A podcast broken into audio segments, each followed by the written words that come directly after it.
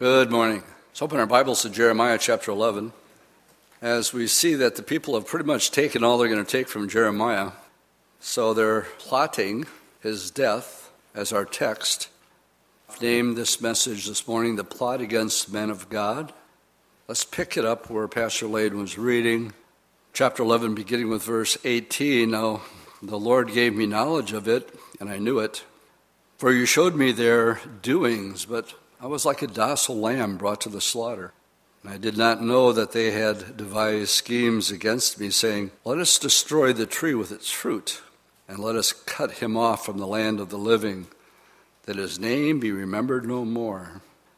But, O Lord of hosts, you who judge righteously, testing the mind and the heart, let me see your vengeance on them, for to you I have revealed my cause. Therefore, thus says the Lord concerning the men of Anaroth, who seek your life, saying, "Do not prophesy in the name of the Lord, lest you die by our hand." Therefore, thus says the Lord of hosts, "Behold, I will punish them. The young men will die by the sword, their sons, their daughters will die by famine, and there shall be no remnant of them, for I will bring catastrophe on the men of Anaroth, even in the year of their punishment."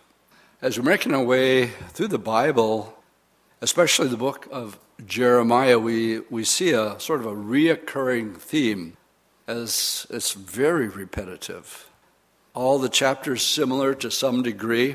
It sort of follows this line that judgment is imminent. It's going to come from the north, namely Babylon. Jeremiah lays out the reason for this coming judgment, worshiping false gods and and doing things so bad that even the nations that were there before hadn't uh, descended to such a level of depravity. And finally, how Jeremiah is treated. He had no converts. Nobody wanted to see his message. And this is really the first time, as we get to chapter eleven, where they've had enough. Enough with you, Jeremiah. And um, they are actually saying that we're, we're, let's cut him out, let's kill him. We don't want you to prophesy in the name of the Lord anymore, lest you die. In other words, shut up and uh, don't tell us all this stuff about judgment and all this stuff about God taking us into captivity for seventy years. We simply don't want to read it. Now, I was studying around my kitchen table and noticed that my calendar was still turned to June, and it was the second. So I got one of those really pretty uh, Christian calendars, and I flipped it over, and um, for July, and and um, on it there was actually a, they all have scripture on it, but this one had Jeremiah four verse two, and I thought, well, that should be interesting. This is what Jeremiah four verse two says of my beautiful Christian calendar. It says, "And you shall swear the Lord lives, in truth, in judgment, and in righteousness. And the nations shall bless themselves in him, and in him they shall glory." Now, that's a pretty happy verse, don't you think? And um, if you would take this one verse and hold it up and say, here's the book of Jeremiah, without reading any other verses in the book of Jeremiah, what conclusion are you going to derive from that one verse? Is it going to be judgment is imminent? It's going to come from the north? And the reason of it is you're continually in sin. And um, as a result of this message, Jeremiah was wrongfully treated. But yet, we have this very happy verse uh, that's there. Um, to this day, I've never seen a Christian calendar with a verse that reads something like this: "All who live godly in Christ Jesus will suffer persecution." That's a promise. I haven't read that one yet. Okay, everybody here who wants to suffer and be persecuted, raise your hand. Yeah, bring it on. No, because we don't like messages like that. And yet, if we're to be true to the whole counsel of God, we have to teach the whole counsel of God. Good place for an amen. And so when we see it in context with the whole of the book, we have to come to a completely different conclusion. that Jeremiah was not called the weeping prophet for no reason. He did not have a happy, clappy message. The only message he had was judgment is imminent. Don't try to fight against the king of Babylon when he comes. Capitulate. If you do, you're only going to make it worse on yourself. And yet, we as Americans, especially the American church, um, never want to talk about these issues, which is the major theme of one of the largest major prophets in the Old Testament. And it's all, it was amazing because I was here last week, and I came to men, men's prayer this week. Uh, we were used to the Old Testament, but the guys had just started Matthew last week, and they were in chapter four.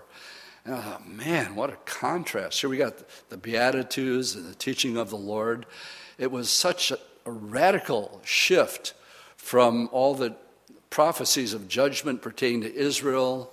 The very last verse of the Old Testament is, is I will send you Elijah the prophet before that great and terrible day of the Lord. four hundred years of silence, and then you have the last um, prophet, who I'll talk about in just a little bit, uh, John the Baptist, arising on the scene. This morning what I'd like to do is look at those men who have lived who in, and had their lives plotted against to have them killed. It's a theme that runs through the entire scriptures. So let's begin by turning, I can't hit them all, but let's turn back to the book of Esther really quick, chapter three, verses seven through nine. While you're turning, again, quick background. The Bible tells us that um, um, the area they're in is, uh, King Ahasuerus is in Sushan, so he's a Persian. His wife was a handful and had to get rid of her because she wouldn't show up for a party that he was throwing, and had a beauty contest.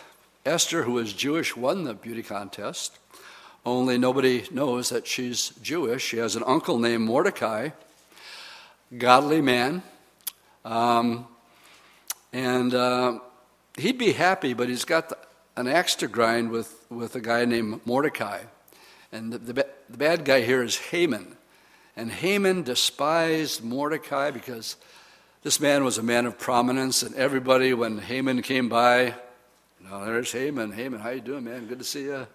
Bowing down to him. That is except for Mordecai. Mordecai wasn't going to bow to any man. He would only bow to the Lord his God. And it really ticked him off. And as a result, he had had enough with him. So he not only wanted to get rid of Mordecai, but all the Jews. So here we have a plot. What is the plot? Well, the plot is to destroy every Jew. Let's pick it up in verse seven. In the first month, which is the month of Nisan, in the twelfth year of King Ahasuerus, they cast purrs. We have the Feast of Purim because of it. It literally means, that is, the lot. Before Haman, to determine the day and the month, and it fell on the twelfth month, which is the month of Adar. Then Haman said to King Ahasuerus, well, king, there's a certain people scattered, dispersed among the people in every province of your kingdom. Their laws are different from all other peoples, and, and they don't keep the king's laws. Therefore, it's not fitting for the king to let them remain. If it please the king, let a decree be written that they be destroyed, and I'll pay ten thousand talents of silver into the hands of those who do the work to bring it into the king's treasures. From the beginning, the enemy has sought to destroy the Jewish people. We see it here, a plot. Just as there was a plot to take out Jeremiah, there was a plot as far back here in Esther where all of the Jews were to be eliminated. When it gets into the area of the prophets, remember at the end of Malachi, now we have four hundred years, no prophets are speaking. So Malachi would have been the last one. Turn with me to uh, Matthew chapter fourteen and verses um, one through twelve. I want to read to you who was the last Old Testament prophet. Matthew eleven eleven, Jesus talking about the last prophet from the Old Testament says, "Assuredly I say to you, among those born of women, there has not risen one greater than John the Baptist. But he who is least in the kingdom of heaven is greater than he." So of all the prophets, I think of Moses and Elijah and Elisha, these great prophets, um, did all these miracles. John never did one miracle. And yet Jesus says he was the greatest one who ever lived. And yet we find that as a prophet, he was a marked man. Verse one of chapter fourteen, "At that time Herod the Tetrarch heard the report about Jesus, and he said to his servants, 'This is John the Baptist. He's risen from the dead, and therefore these powers are at work at him.'" Now they're backtracking and see Herod had him killed. The reason is in verse three, "For Herod had laid hold of John, bound him, put him in prison for the sake of Herodias, his brother Philip's wife. And John had said to him, 'It's not lawful you, for you to have her. You guys are shacking up, you're sleeping together, it's not right.' And although he wanted to put him to death, he feared the multitudes because they considered him a prophet. But when Herod's birthday was celebrated, the daughter of Herodias danced before them, and it pleased Herod. Therefore, he promised with an oath to give her whatever she wanted. So she, having been prompted by her mother, said, 'Give me John the Baptist's head on a platter.' And the king was sorry, nevertheless, because of the oath and because of those who sat at his table, he commanded it to be given to her. And so he sent, and John was beheaded in prison." So we have the greatest prophet. Jeremiah was a prophet. They wanted to take him out. We have the greatest prophet, according to Jesus, um, who never did any miracles, and um, they took him out. Because why? Because he spoke the truth concerning Herod's affair. Amen? He was simply speaking the truth. And um, uh, he was, when they, when they heard about Jesus, he was so paranoid. He says, uh-oh, uh, it's really John the Baptist come back from the dead to give me a hard time. Because he knew very well he was sh- shedding innocent blood. So these are the prophets. I want to move ahead to the disciples. And uh, here I'd like you to turn to the first martyr, which was Stephen, of course. We know, need to go to Acts chapter seven, verse fifty-four. Let me just work my way up to this. This is probably the most thorough commentary in one chapter that you're going to find of the Old Testament.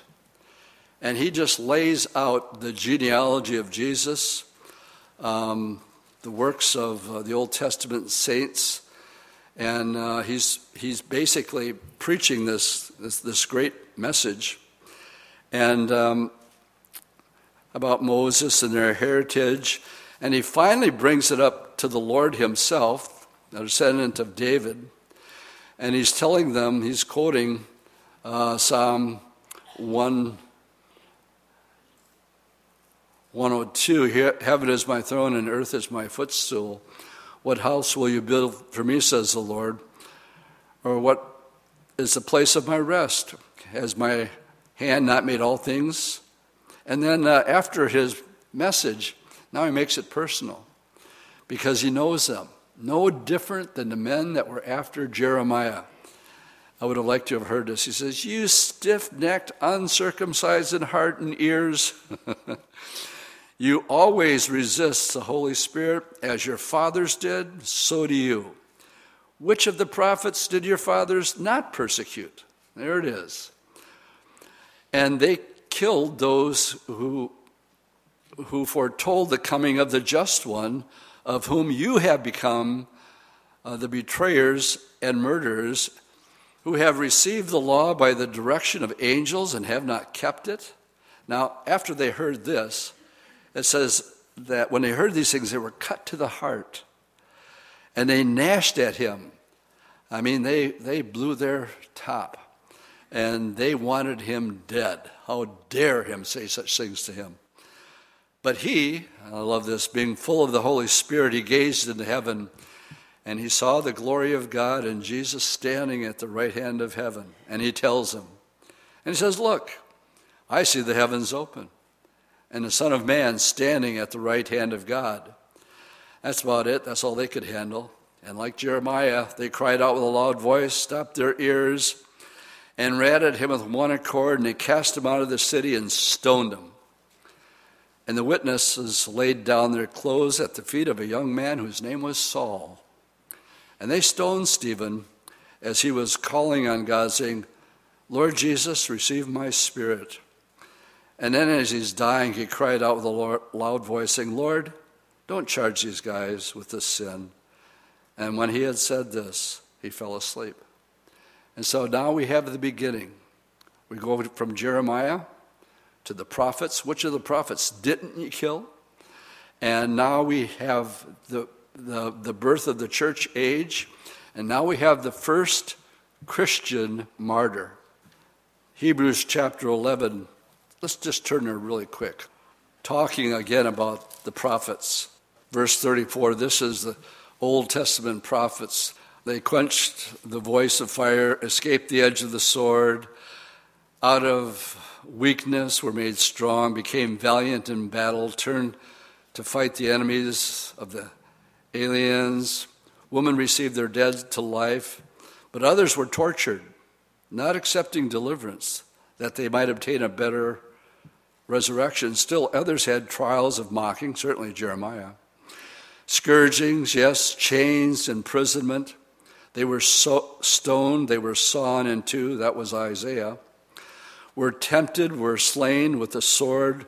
They wandered about in sheepskins and goatskins, being destitute, afflicted, tormented, and I love this verse, of whom the world was not worthy. It was the word of God as far as they were concerned, and it had to be heard, whether you like it or whether you don't.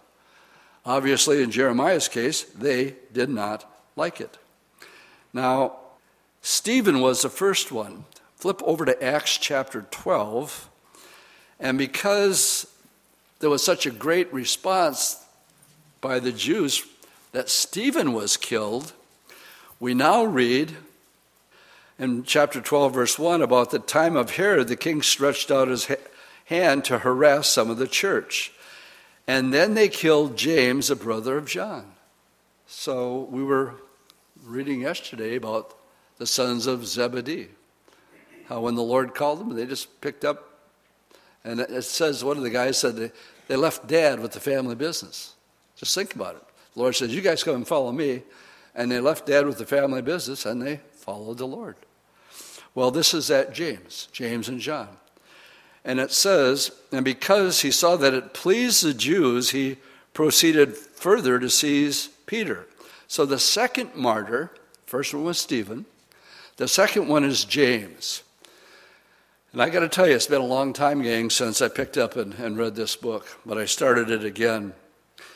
And I, I wanted to deal with the part of the first three hundred years of the church, all the way up until the time uh, Constantine Uh, had this conversion.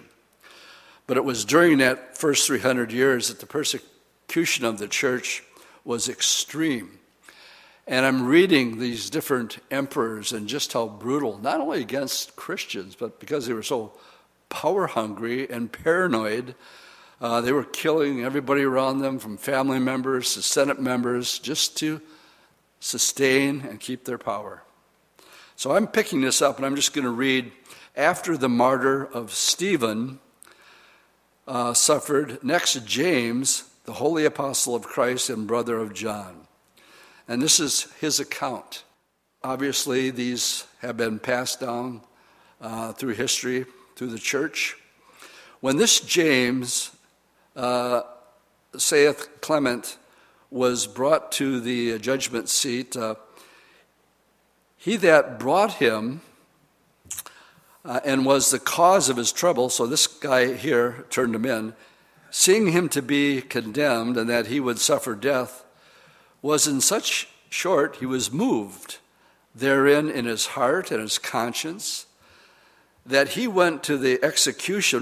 He confessed himself also of his own accord, and he said, I too am a Christian. And, and so they led forth together, were in the way he desired of James. He said, James, forgive me uh, f- for what he had done. And after that, James had a little pause with himself upon the matter, and he turned to him and he said, peace be with you, brother. And he kissed him. And both were beheaded together, thirty-six A D. And so, you know, it's one thing to say you're a Christian. Here's a guy that turns him in. And if Jesus really isn't who he claimed to be, if it gets right down, okay, you're going to die. How many people are going to follow through? Well, if you really believe that Jesus is the Christ, that he died for your sins, and he rose again, and that he's prepared a place for you, and you really believe that, let's get it on. And let's go home. And that's what James believed. The guy who turned him in wasn't sure. But when he saw that James was just going to follow through with this thing, gladly so. And um, something happened in the heart of the guy that turned him in. And he go, this guy really believes this stuff. And he's willing to die for it. Jesus is not a made-up false prophet. This guy's willing to lay down his life. That means it's true, and that means I want in. Good place for an amen. It's, the point that I'm going to get into here is not just Stephen, not just James, all of them. Let me go through the list. Um, after James, we have Simon. We're not sure how he died. Um, uh, the other James, a half-brother of Jesus, he was beheaded in Rome. Um, Peter, of course, was crucified upside down on a cross because he did not feel he was worthy to be put to death the same way that his Lord was. The Apostle Paul, of course, was beheaded. Jesus even told Peter um, that, he said, Peter, Peter, Simon, Simon, indeed Satan has asked for you that he may sift you as wheat. Plot to get Peter. Andrew, he was crucified in Greece. Thomas, um, in India, the work of the Christians is greater in the southern part of, of India because that's where Thomas landed. He landed in the state of Tamil Nadu, um, and it was there that he was pierced through with different spears by four different soldiers. Philip was cruelly put to death in Asia Minor. Matthew was stabbed to death in Ethiopia. We have no information except that he was martyred on Bartholomew. Uh, that James, the son of Alphaeus, uh, was stoned and clubbed to death in Syria. Simon the Zealot um, in Persia, killed after refusing to sacrifice to the sun god. And of course, the Lord kept John alive so he could write the book of Revelation. But you read Fox's Book of Martyrs, and it tells you they tried to boil him in oil. John just didn't cook. And uh, the Lord kept him alive. And um, he's the only one of the disciples that did not die a martyr's death. Let's go on to the disciples, and let's talk about the apostles. I believe that Paul was the twelfth apostle, and certainly used like no other man in um, the writing of the New Testament. But let's just begin at his calling. They laid his garments when they were killing Stephen at the foot of Saul, who would later become Paul of Tarsus. And he's blinded for three days after the Lord appears to him, and he says, Lord, who are you? He says, it's Jesus whom you're persecuting. It's hard to kick against the pricks, Peter. And he says, Lord, what do you want me to do? And he was blind for three days. After three days, the Lord spoke to one of the disciples in Damascus, whose name was Ananias, and he said, the Lord told him to go pray for Paul, and Ananias didn't like it. He says, Lord, I, I've heard a lot about this man, how much harm he's done to your saints in Jerusalem. And here he has authority from the chief priest to bind all who call on your name. He's got the papers. He can take anybody he wants to. But the Lord said to him, go, because he's a chosen vessel of mine to bear my name before Gentiles and kings and the children of Israel. And catch this verse. For I will show him how many things he must suffer for my name's sake. How would you like that as your promise when you begin ministry? I'm going to show you how many things you're going to suffer, Paul, for my name's sake. Well, that's what, that's where his calling came. Let's just look at some of the things that he went through. Let's go to uh, Acts chapter twenty. Oh, go to go to Second Corinthians eleven first, and then we'll go back to Acts twenty. Second Corinthians eleven, uh, verse twenty-three, talking about what he went through. Are they ministers of Christ? Verse twenty-three, I speak a fool. I am more in labors, more abundantly, in stripes, above measure. I forgot to count. In prison, more frequently, in deaths, often. From the Jews five times I re- received forty stripes minus one. Three times I was beaten with rods. Once I was stoned. Three times I was shipwrecked. A night and a day I have been in the deep.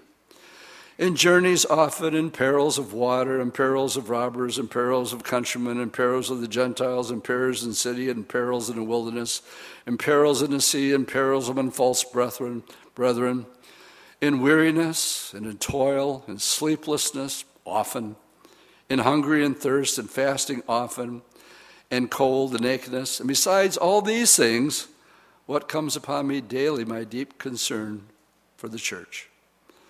Wow. What a list. And then he, he will go on a little bit later and say, but none of these things move me. That's not going to stop me, that these things are coming down on me. Let's flip over to Acts twenty now, verses eighteen to twenty-seven.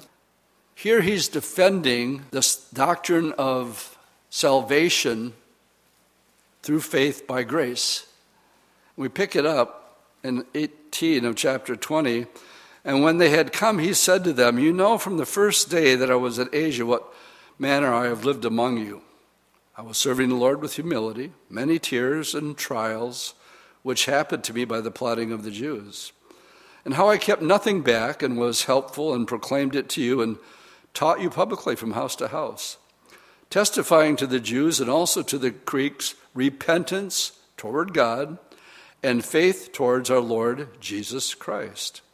And see now, I'm going bound in the Spirit to Jerusalem, not knowing the things that will happen to me there, except that the Holy Spirit told me, testifies in every city, saying, well, chains in this city and tribulations in the next one, but none of these things move me, nor do I count my life dear to myself, so that I may finish my race with joy and a ministry which I received from the Lord Jesus to testify to the gospel of grace of God.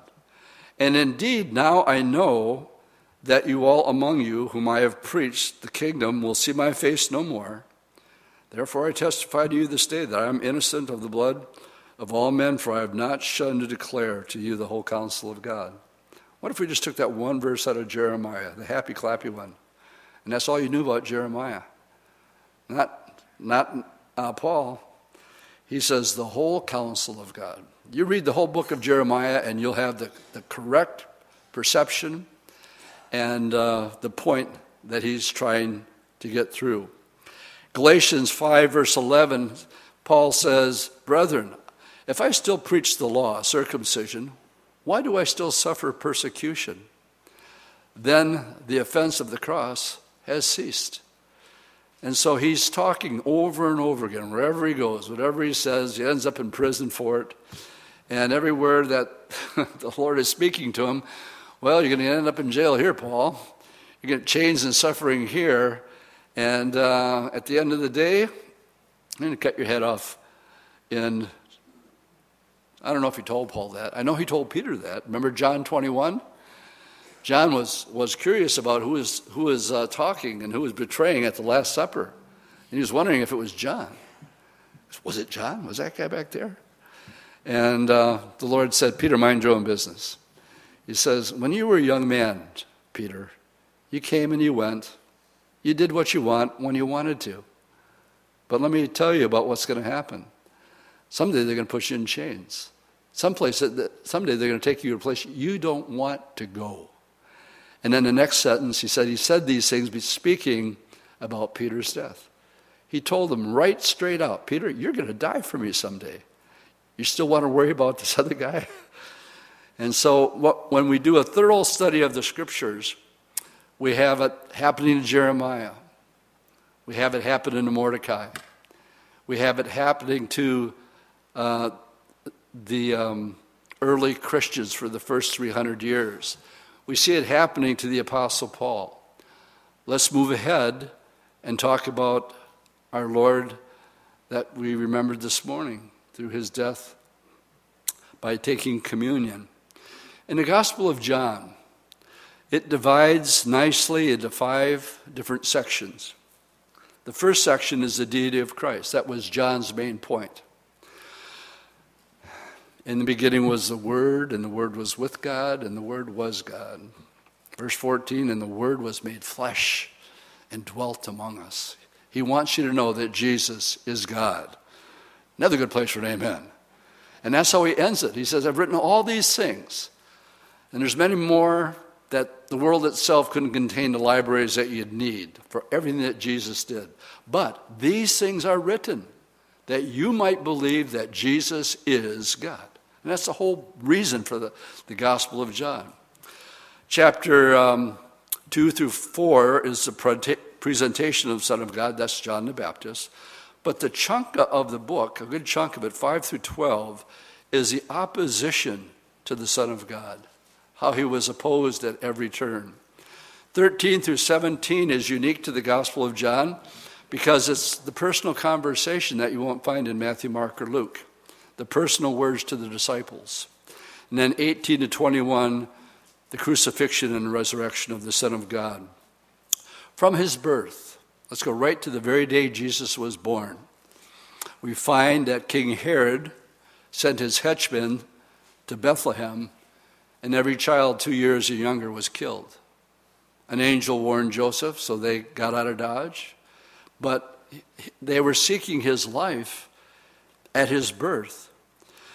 Then he grows up. He's now thirty years old. He's baptized. We were reading that yesterday in men's prayer. And now he's beginning his ministry. And he goes to Cana. We see the first miracle of turning the water into wine. And he makes it to his hometown of Nazareth. And when he gets to Nazareth, he, Luke four says he goes to the synagogue and uh, he speaks about Isaiah sixty-one being about him, that he's been ordained uh, to preach good tidings to the poor, to heal up the brokenhearted. And he was prophesying about himself. And he closes the scroll up. And he says, okay, today this is fulfilled in your hearing. What was their response? Praise the Lord, the Messiah is from our hometown. No. The Bible says that they arose and they thrust him out of the city, and they led him to the brow of the hill of which the city was built, that they might throw him over the cliff. Then passing through the midst of them, he went his way. Did they plot to take the life of Jesus? Acts nine, now, after many days were passed, the Jews plotted to kill him, as they plotted to kill Jeremiah. Matthew twenty-six four, the Jews plotted to take Jesus by trickery and kill him. They thought they had him for sure when the woman was caught in the act of adultery, and because they knew what the, the law said. But he was known for being a friend of sinners and publicans. And Um, They started playing mind games with the creator of the mind, which is not a very good thing to do. He'll turn those tables on you every single time. My point is this. From the beginning, they sought to kill him, and they plotted to do so. And that leads up to the Old Testament prophecies that foretold all of this. In Matthew uh, and Psalm twenty-two, it begins with words that Jesus would say on the cross. My God, my God, why have you forsaken me? And why are you so far from helping me? And from the words of my groaning. I'm poured out like water. All my bones are out of joint. My heart is like wax. It has melted within me. My strength is dried up like a potsherd, and my tongue clings to my jaws. You have brought me to the dust of death. For Gentiles or dogs have surrounded me. The congregation of the wicked have enclosed me. They pierced my hands and my feet. I count all my bones, and they look and stare at me. Pastor Lane read some of these verses this morning for communion. He's despised and rejected by men. Let's just make it personal here. Do you like to be despised, or do you like to be liked? I'll be honest, I like to be liked. And who likes to be despised and rejected by men? Our human nature wants just the opposite. But when we look at our example, and because of the words that he spoke, he was despised and rejected. A man of sorrows. Jesus? Yeah. And acquainted with grief? Yeah. And we hid, as it were, our face from him. He was despised, and we didn't esteem him. Surely he has borne our grief and carried our sorrows. Yeah, we, we esteemed him stricken, smitten by God, and afflicted. As far as his own personal suffering, and I take this literally, Isaiah fifty-two, that they were astonished when they see how badly beaten the Lord Jesus Christ was. His vis- visage, or his outward appearance, was marred more than any man. They tore his beard out, beard out. They put a sack on his head, and they beat him. Usually when you see a punch coming, you can roll with it. Not so with the Lord. The Lord took all that. And I imagine he's just puffed out, beard ripped out, and um, that's what they did to him, marred more than any man, and his form more than the sons of men. In Gethsemane, when he realized what was about to take place, Luke twenty-two, it says he was in agony, our Lord, and he prayed more earnestly, so much so that sweat became like great drops of blood falling to the ground. The intensity that only he would know what was about to take place, which this preacher cannot even begin to try to describe to you, a father and son who have been one for all eternity. They've never known separation, ever. And they don't need me or you. The Trinity doesn't need me or you. Are we all in agreement with that? They were very content with, with, with their Godhead, what we call the Godhead.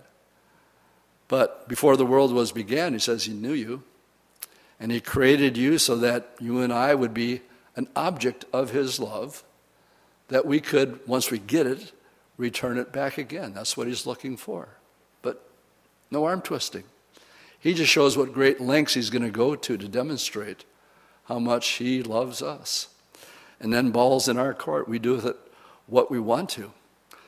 But here, when we Um, see that his in the garden, and he prayed that, of course, the very next thing is crucifixion itself, which was, I'm only told, unbelievably cruel, the worst form of punishment. It was meant to put fear into people's hearts as they'd walk by and see a guy suffering on a cross. John nineteen, then he delivered him, Pilate, to be crucified. So they took Jesus and led him away, and he bearing his cross. And at this point, I want to remember the scripture. We usually make nice crosses and put around them to identify ourselves as Christian, and we're missing the meaning of it. Here he says, pick up your cross and follow me. That's the real context of a, of a cross. And he bearing his cross went out to a place called the place of the skull, which is called in Hebrew Golgotha, where they crucified him with two other with him, one on one side and Jesus in the center. Jeremiah, Mordecai, John the Baptist, Stephen, James, all the disciples, all received plots against them to take him out. And they finally took out the Lord, but death couldn't hold him. So now we have the church. And we have after the Reformation, so let's fast forward in history as we go through this this morning, and we find Martin Luther. He's a priest, but he's reading his Bible, and he's come to the conclusion that salvation is apart from works. And you can't, you got to have one or the other. You can't have both. He was persuaded by this. So the Reformation actually began with a guy making a stand saying, no, there's all these traditions that you guys have come up with are not in the Bible. And he took his stand, and uh, I don't think he took it far enough. There's things that he held on to. Um, but because of the Reformation, many people said, that guy's right, because they're reading their own Bibles all of a sudden. And as a result, we have a split with the Reformation. And let's turn at this point uh, to Revelation seventeen. And I'm going to, in a nutshell, because it's so much history, I can't obviously deal with it all. I can't begin to tell you the amount of people that were killed by the Roman Catholic Church after the Reformation. It continues on when the real church is raptured before the tribulation, that the church is going to be um, judged because of what the Roman Catholic Church has done in killing real Christians that believe that salvation is by God's grace and through faith alone. And that's what they believed, and they were willing to die for it. And the Roman Catholic Church was willing to kill them if they didn't accept that. Now, let's read Revelation seventeen. Um, the judgment from four to sixteen is over. The Great Tribulation is over. When you look at chapter seventeen, we're simply going back, and detail is being added. seventeen is religious information. eighteen is economic and financial information. So let's pick it up. So we're backtracking to that time during the tribulation.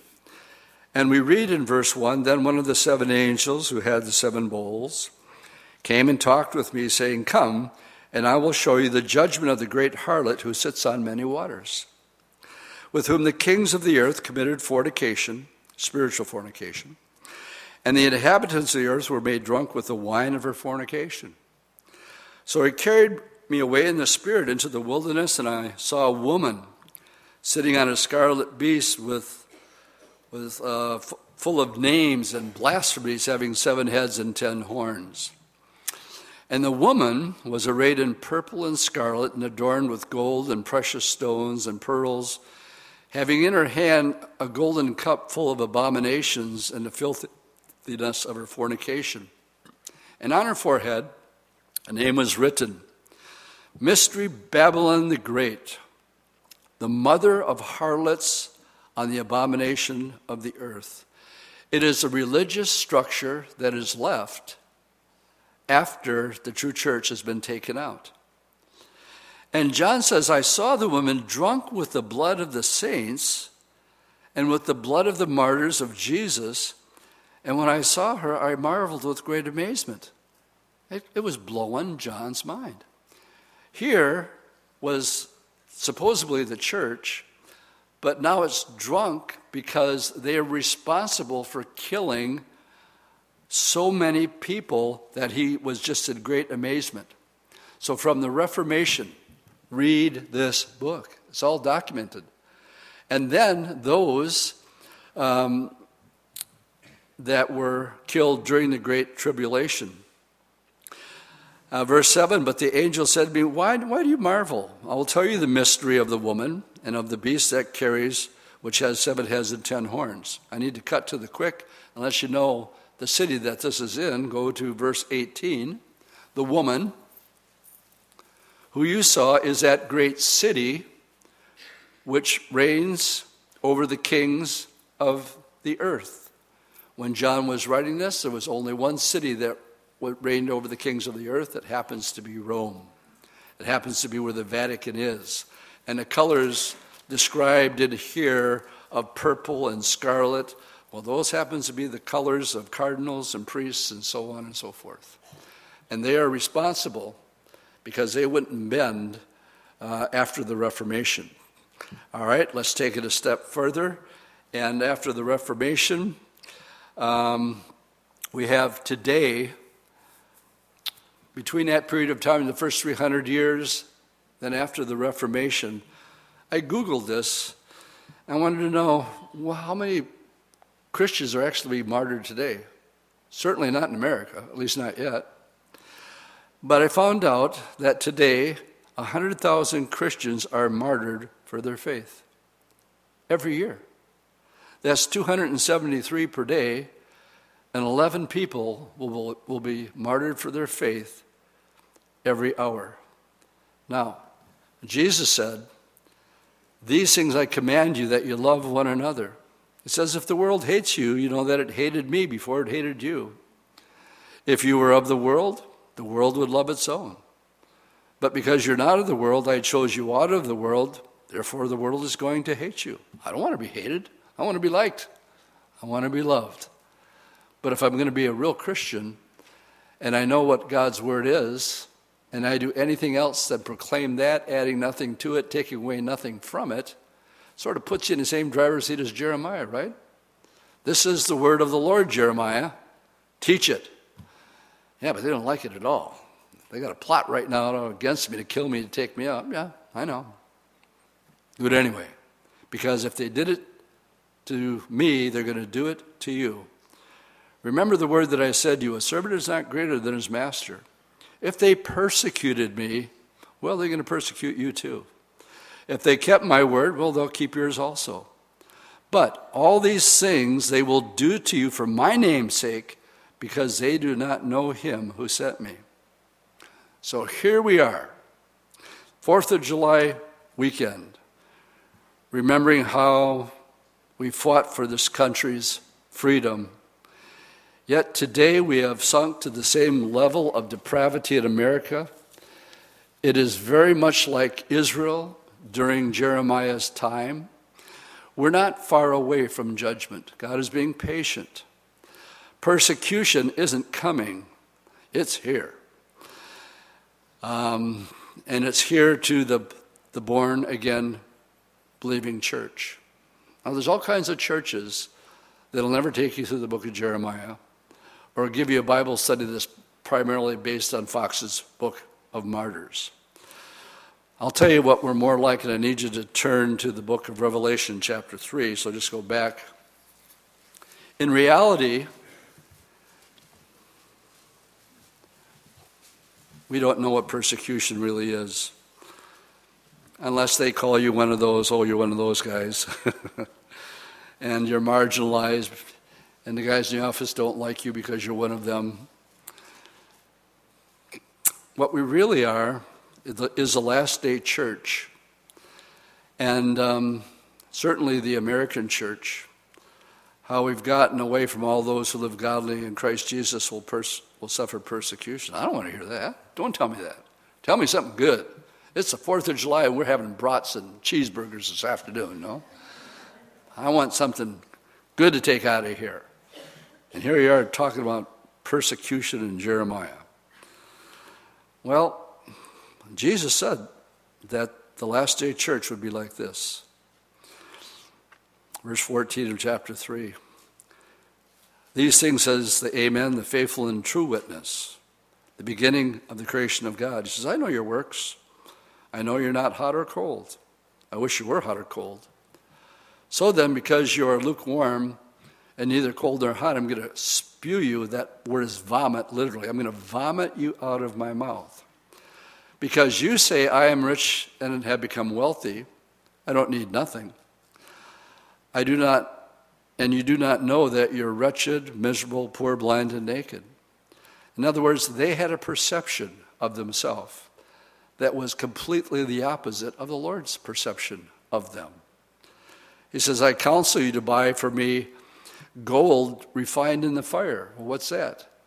That's going through a fiery trial for being a Christian, like the Lord did, like the disciples did, like John the Baptist did, like Jeremiah did. That you may be rich, and white garments that you may be clothed, that the shame of your nakedness may not be revealed, and anoint your eyes and salve that you may see. This next verse we share with people, and we it's sort of a, a witnessing tool. As many as I love, I rebuke and chastise. Therefore be zealous and repent. Behold, I stand at the door and knock. Well, we share that.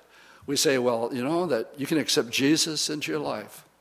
And he's just waiting. He's knocking. All you have to do is invite him in. That's pulling that scripture out of context. He's talking to the church, and he's outside wanting to get in. That's why he's knocking. And he says, he who opens the door, I will come into him, and I will dine with him, and he with me. To him who overcomes, I will grant with him to sit on my throne, as I also overcame and sat down with my Father on his throne.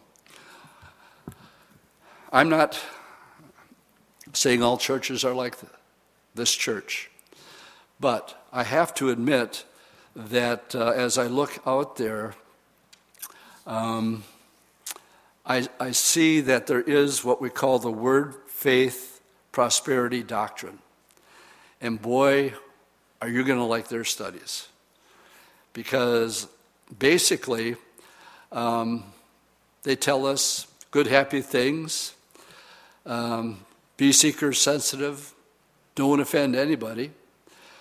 Uh, the prosperity teachers, their doctrine, it says, through faith we can obtain anything we want, health, wealth, and success. That's just the opposite of everything we talked about this morning, isn't it? Trials, persecution, and suffering.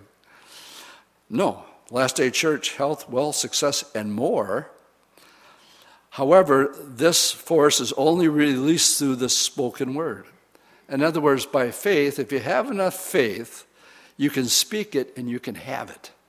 And if you don't get it, it's your problem because you simply don't have enough faith.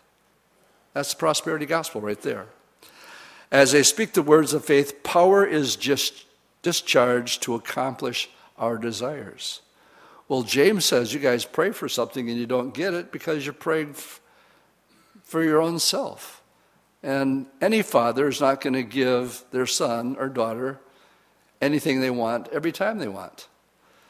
Dad, I want a whole box of, of um, Snickers, a whole box. No, you can't have a whole box. You can have one. No, I want a whole box. No, you can only have one. Why does he say that? Because he's caring enough about you to know that a whole box of Snickers is going to make you into um, a sugar speed junkie for the rest of the day, and uh, he's got to put up with that. So he's not going to he's not going to do that. And we understand. We understand that. But we have prosperity teachers today tell you exactly what you want to hear. Benny Hinn, Joel Osteen, Kenneth Copeland, Kenneth Hagin, Joyce Meyer. The list of the prosperity doctrine teachers, they're out there. And believe me, their fourth of July message isn't this one. But I didn't, I, we just happened to be going through Jeremiah, gang, and we just happened to be in chapter eleven. So even though it's the fourth of July, um, that's where we have to go. But we can end it on somewhat of a positive note with Matthew chapter five. Interesting, because I told the guys yesterday, men's prayer, that's, I said, somebody started talking about it. I said, don't talk so much about it. You're stealing my message. Matthew chapter five is the Beatitudes. And we read, oh, the precious, there's, one of the guys said, well, here's, here's how you live.